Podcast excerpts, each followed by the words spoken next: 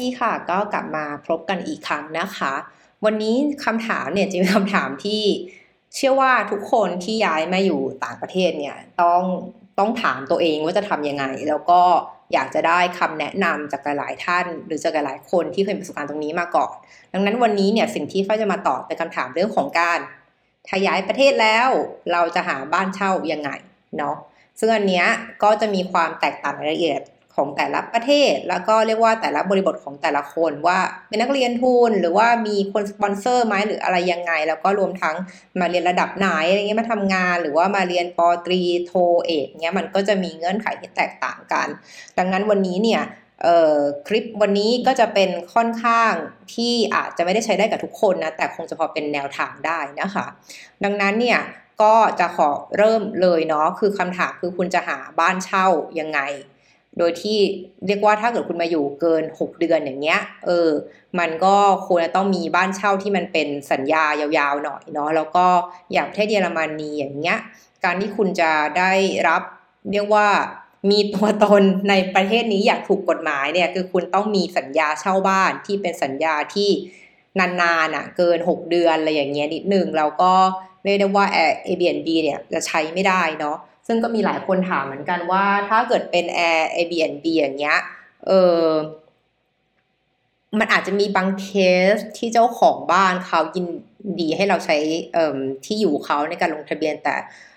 ไฟเชื่อว่ามันน่าจะยากคือคือไม่เคยได้ยินล้วกันแต่คิดว่าถ้าเจ้าของบ้านเขาใจดีอาจจะช่วยก็ได้มั้ง แต่ที่เยอรมันเนี่ยเคยถามมาไม่น่าได้เนาะดังนั้นเนี่ยวันที่ไฟมาบินมาถึงเยอรมันวันที่ 20 ตุลาคม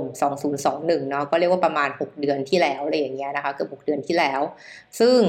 การที่คุณจะหาบ้านเช่าเนี่ยคุณต้องหาก่อนหน้านั้นอยู่แล้วเนาะเออดังนั้นก่อนที่จะบินมาเนี่ยเรียกว่าประมาณ 1 เดือนเนี้ยเดือนกันยาอย่างเงี้ยสิ่งที่เราทำก็คือ 1 จัดการระยะสั้นให้ได้ก่อนว่าพอบินมาปุ๊บคุณจะอยู่ไหน ซึ่งมันก็มีอยู่ 2 ทางเลือกก็คือ ถ้า ถ้าถ้าถ้าคุณรู้สึกว่าสุขสบายใจและกังวลตอนนั้นก็จะมีกังวลเรื่องโควิดใช่ไหมเออก็จะไปอยู่โรงแรมไหมถ้าเป็นโรงแรมเนี่ยเออก็เหมือนก็เช่าโรงแรมเลยก็ตามปกติเป็นแต่ก็ถือว่าคุณจะอยู่กี่วันบางคนอยู่แค่เจ็ดวันอะไรอย่างเงี้ยแล้วค่อยขยายหรือบางคนอยากจะอยู่อะหนึ่งเดือนอะไรเงี้ยไม่รู้จะมีดีลพิเศษไหมถ้าเกิดเป็นหนึ่งเดือนจะได้ราคาพิเศษหรือเปล่าอันนี้ก็ต้องไปเช็คตามแต่ละที่เนาะเพียงแต่ว่า สิ่งที่ไฟเลือกคือไม่ใช่โรงแรมแต่เลือก Airbnb โดยที่เราก็บุ๊กเป็น 1 เดือนเนาะหเดือน ก็คือขอเรียกว่า 1 เดือนที่มาถึงเนี่ยวันแรกเราต้องมีบ้านอยู่ที่มีอุปกรณ์ห้องคงห้องครัวอะไรเงี้ยห้องน้ำอะไรเงี้ยที่เป็นส่วนตัวหนึ่งคือก็เรียกได้ว่าก็อายุเกิน 30 กว่าแล้วเนี่ยนะ ดังนั้นเนี่ยคือการไปอยู่กับเรียกว่าร่วมกับคนอื่นในบ้านแบบมีflatmate อะไรอย่างเงี้ย มันก็ต้องใช้พลังงานเหมือนกัน ในการที่เออต้องต้องต้องปรับตัวคนกับคนด้วยใช่ไหมซึ่งซึ่งต้องบอกก่อนว่า ตัวฟ้าเองเนี่ยไม่ได้เป็นคนที่เพิ่งย้ายมาเยอรมันครั้งแรกในชีวิตเนาะคือ เราเคยอยู่ที่เยอรมันมา 7 ปีก่อนหน้านี้ก็คือจาก2007ถึง2014 ซึ่งตอนนั้นคือมาเรียนปโท ดังนั้นเนี่ยประสบการณ์การอยู่บ้านที่หลากหลายมีมาแล้ว เพราะว่าตอนก่อนที่เรียกว่าตอน 2007เนี่ยตอนนั้นก็อยู่ยิมสามเนี่ยย้ายมาอยู่ที่นี่เนี่ยก็เรียกว่ายังงงงกงกงและคิดถึง 2007 สมัยนั้นเนี่ยเทคโนโลยีต่างๆ ก็ยังไม่ได้ดีเหมือนวันนี้เนาะดังนั้นเนี่ยมันก็มีข้อจำกัดหลายอย่าง ซึ่งถ้าเกิดคุณเป็นนักเรียนระดับปโท แล้วก็มหาวิทยาลัยส่วนใหญ่ก็จะมีเหมือน buddy หรือมีคนที่คอยช่วยเป็นเป็นเป็นเป็นคนคอยดูแลนักเรียนต่างชาติเนี่ยเขาจะมีระบบแล้วว่าเออตอนอย่างตอนนั้นเนี่ยเขาเนี่ยทางมหาวิทยาลัยเนี่ยเขาจะมี international team แล้ว international program ซึ่งก็จะผสมกับพวก Erasmus program อย่างเงี้ยเขาก็จะหาบ้านเช่าให้ ซึ่งตอนนั้นเนี่ย ถ้าคุณเป็นเคสอย่างนั้นเนี่ยก็ถือว่าค่อนข้างสบายเนาะเพราะว่าเขาก็จะหาให้ซึ่งตอนนั้นที่ฝ้ายย้ายมา 2007 เลยเนี่ยก็จะมีได้อยู่บ้านหลังหนึ่งคือเป็นบ้านแบบเป็นเวเกนะโวนเกียร์ไมชาร์ปเนาะอันนี้ใส่เยอรมันหมายความว่า มันจะเป็นบ้านเหมือนเป็นห้องคอนโดแหละค่ะ ห้องห้องห้องอพาร์ตเมนต์หนึ่งห้องที่จะมี 3 4 ห้องนอนแล้วแต่ ผังของแต่ละห้องเนาะแล้วก็จะมีหนึ่งห้องน้ำหนึ่งห้องครัว หรือบางที่โชคดีหน่อยจะมีสองห้องน้ำอะไรอย่างเงี้ยนั่นหมายความว่าคุณจะมีห้องนอนส่วนตัวของตัวคุณเอง แต่คุณต้องใช้ห้องนั่งเล่น ห้องครัว ห้องน้ำร่วมกับคนอื่น ทีนี้สิ่งที่สำคัญเลยก็คือว่า มันไม่ได้แยกเพศเอาเงี้ยคือมันเหมือนอยู่ในคอนโดทั่วไปไม่ได้เป็นหอหญิงหอชายดังนั้น เนี่ย บางครั้งเนี่ย เออคุณอาจจะอยู่กับผู้ชายเงี้ย เออเลยหรือว่าคุณเป็นผู้ชายคนที่อยู่ผู้หญิงเนี้ย ซึ่งคนไทยคนจะไม่ค่อยคุ้นอะในการที่อยู่ร่วมกันคนต่างเทศต้องใช้ห้องน้ำใช้อะไรพื้นที่ส่วนตัว ค่อนข้างมีส่วนที่ต้องใช้ด้วยกันอยู่อันนี้อาจคนจะไม่คุ้น แต่อันนี้คือวัฒนธรรมของที่นี่ ซึ่งมันเป็นเรื่องปกติมาก คุณจะไปโวยวายกับมหาวิทยาลัยไม่ได้ว่าขอห้องผู้หญิงล้วนอะไรเงี้ยไม่ได้ ซึ่งครั้งแรกสุดเนี่ยที่ไฟได้ย้ายห้องมาตอนปี 2007 เลยเนี่ย ก็คือเราไม่ต้องทำอะไรเลยเพราะว่ามหาลัยทำให้หมดเนาะ แต่การอยู่ร่วมกันแบบได้เลยอาทิตย์เดือนแรกที่อยู่เนี่ยก็จะเป็นแบบผู้หญิงญี่ปุ่นหนึ่งคน แล้วผู้หญิงเยอรมันอีกสองคนมั้งเออประมาณเนี้ยก็อยู่ด้วยกันก็เรียกว่าอยู่กันสามสี่คน เสร็จแล้ววันนี้อยู่แค่เดือนเดียว แล้วก็ย้ายไปอยู่ที่หนึ่งประมาณครึ่งครึ่งเดือน เป็นเป็นห้องใกล้ๆมหาวิทยาลัยนี้ก็มีผู้ชายหนึ่งคน แล้วผู้หญิงอีกหนึ่งคนก็อยู่กันสามคนเลยอย่างเงี้ยเสร็จแล้วก็ได้มาย้ายอยู่หอที่อยู่ยาวๆเลยเป็นหอของนักเรียนคือของ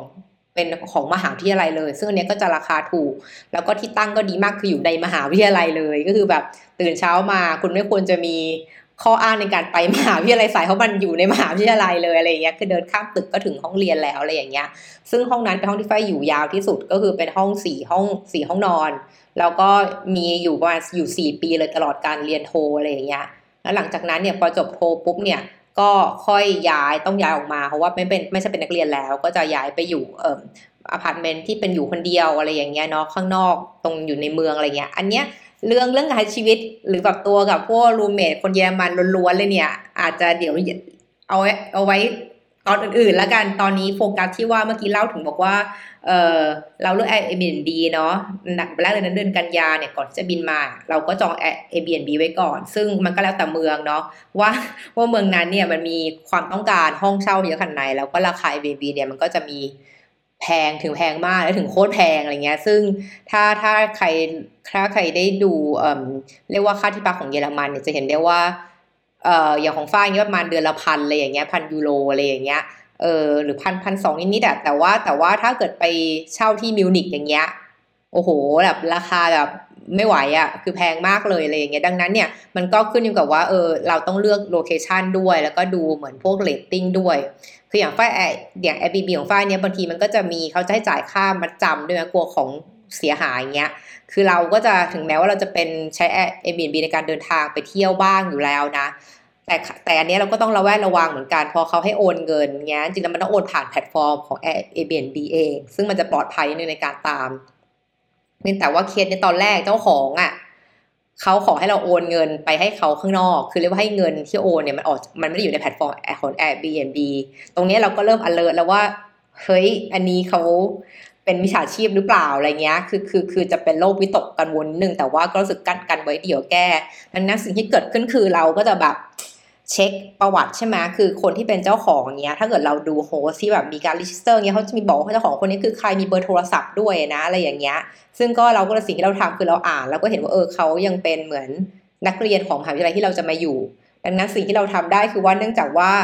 มหาวิทยาลัยก็จะมีทีม international school ใช่ป่ะ ของเราก็เป็น international PhD student นี่สำหรับนักเรียนปริญญาเอกโดยโดยตรงเลย ซึ่งเราก็มีการคุยแลกเปลี่ยนความเห็นอะไรเงี้ยกับเขาเวลาถามคำถามในการย้ายมาเมืองนี้ใช่ไหมตั้งแต่ก่อนบินมา แล้วเราก็เลยขอความช่วยเหลือไปที่เขาว่าเออเนี่ยเราแบบเราก็เล่าสถานการณ์ให้ฟังเนาะ ในระหว่างที่ทำทำสองอย่างคู่ขนานกันไปก็คือว่าหนึ่งแล้วก็เขียนไปหาทีม international PhD student support เนี่ยเขียนไปหาเขาว่าเออ ตอนนี้เราจะบินมาแล้วนะที่ 20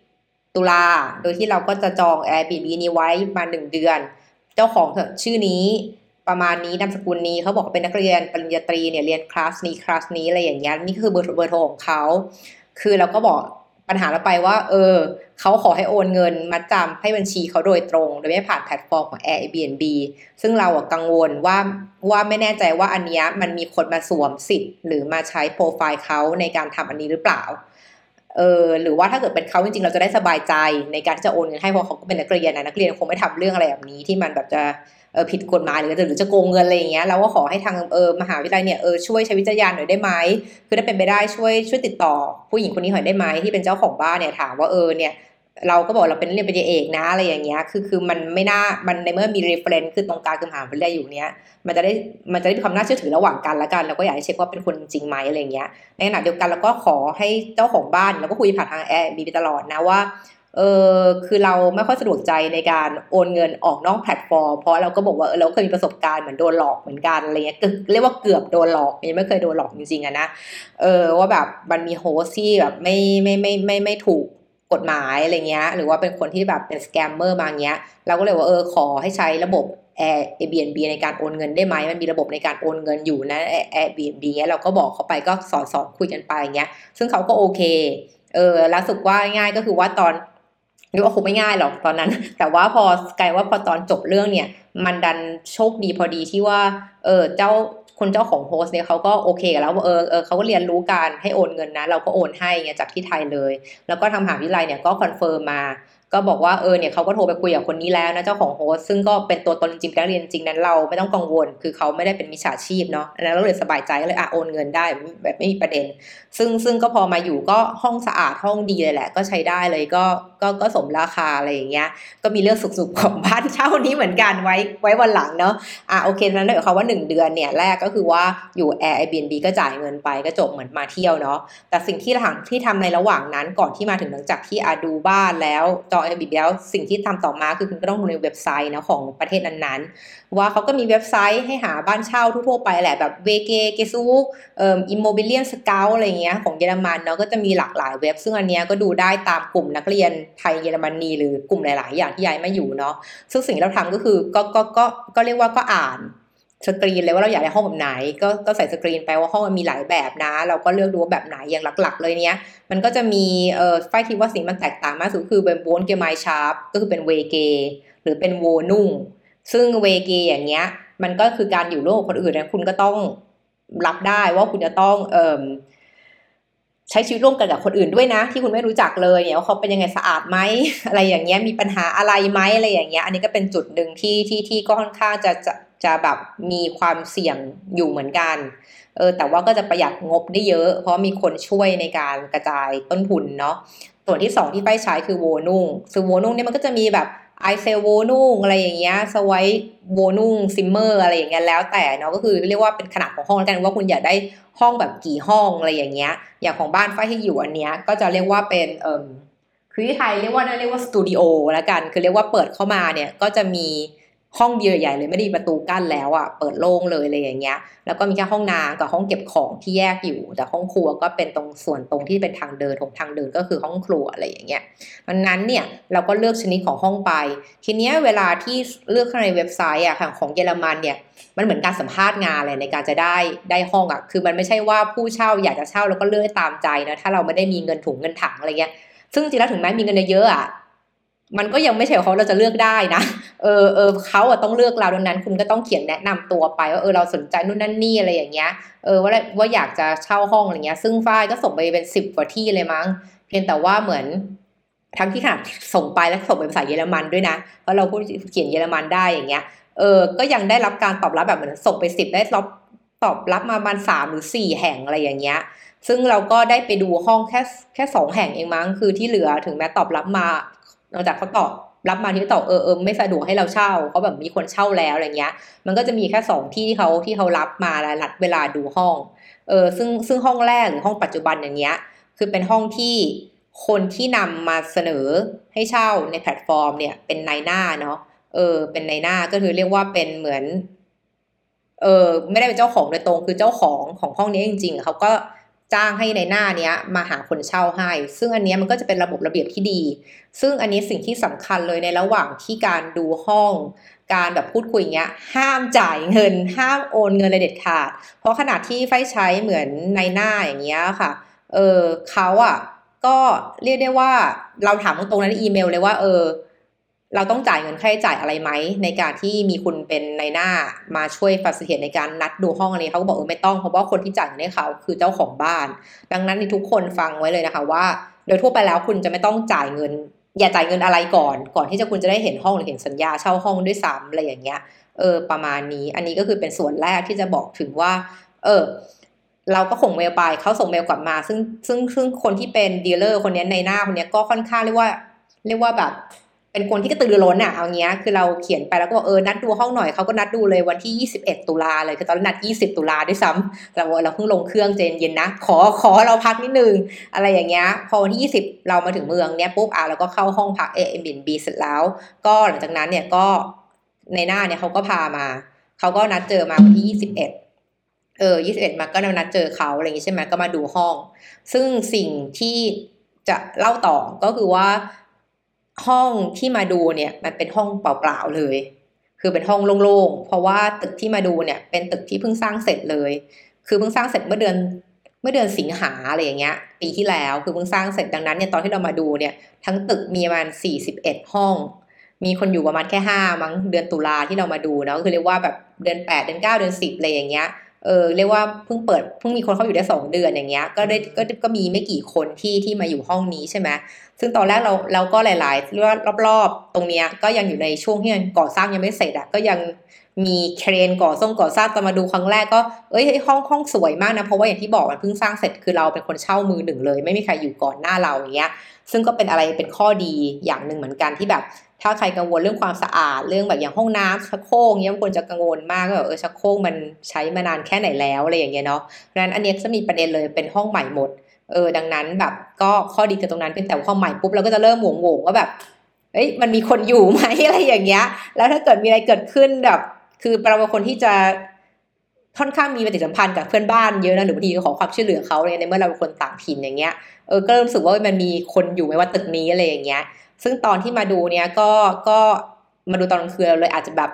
นิดนิดหน่อยแบบกังวลนิดนึงเหมือนกันว่ายังไงเงี้ย ก็พอดูห้องเสร็จเขาก็จะบอกอะงั้นก็ไปกลับไปตัดสินใจเนาะอะไรก็ไปนั่งคิดดูเขาจะถามว่าเราใช้เวลากี่วันในการตัดสินใจอะไรอย่างเงี้ย ซึ่งหลังจากนั้นเราก็พอวันที่สองเนี่ยหลังจากดูห้องแล้ววันที่เอ็ดวันที่ยี่สิบสองเราก็แวะมาดู ตึกอีกทีหนึ่งในตอนกลางวันดูแบบ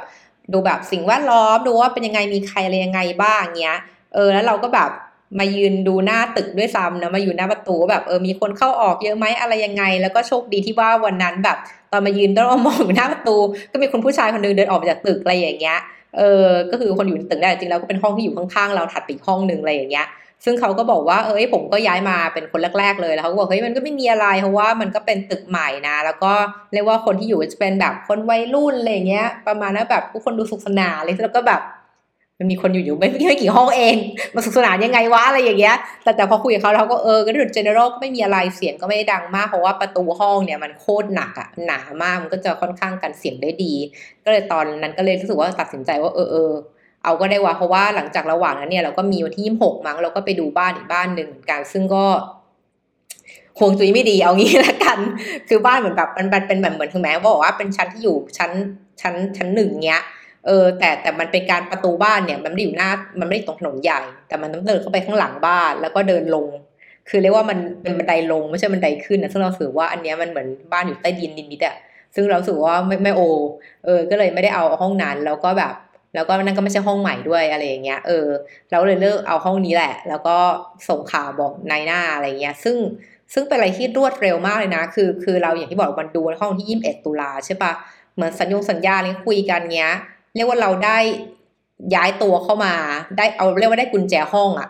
วันที่สิบสองโนเวมเบอร์อะเออสิบสองพฤศจิกาอะไรอย่างเงี้ยเออซึ่งซึ่งในระหว่างนั้นที่ถึงแม้ว่าดูห้องแล้วเงี้ย ไปถึงวันที่สิบสองเงี้ยก็ถือได้ว่าไม่ไม่ถึงหนึ่งเดือนด้วยซ้ำมาที่เราได้กุญแจห้องนี้มาแล้วอะเออเออแล้วก็มีเวลามาเจ็ดวันในการที่แบบอาจเตรียมย้ายของจากตรงตรงนี้ ซึ่งซึ่งอันเนี้ยเดี๋ยวอาจจะไปไว้ครั้งหน้าก็ได้วันนี้รู้สึกพูดเยอะมากเลยนะคะ ก็เดี๋ยวที่เหลือเดี๋ยวเดี๋ยวอาจจะเป็นเรื่องของการแบบทั้งในเรื่องของการย้ายของหรือสั่งเฟอร์นิเจอร์ที่เป็นห้องแบบนี้เนาะว่ามันสั่งมายังไง แล้วก็ทั้งในเรื่องของการจัดการกระจุกกระจิกอะไรอย่างเงี้ยก็เดี๋ยวไว้ ตอนหน้าละกัน ขอบคุณค่ะ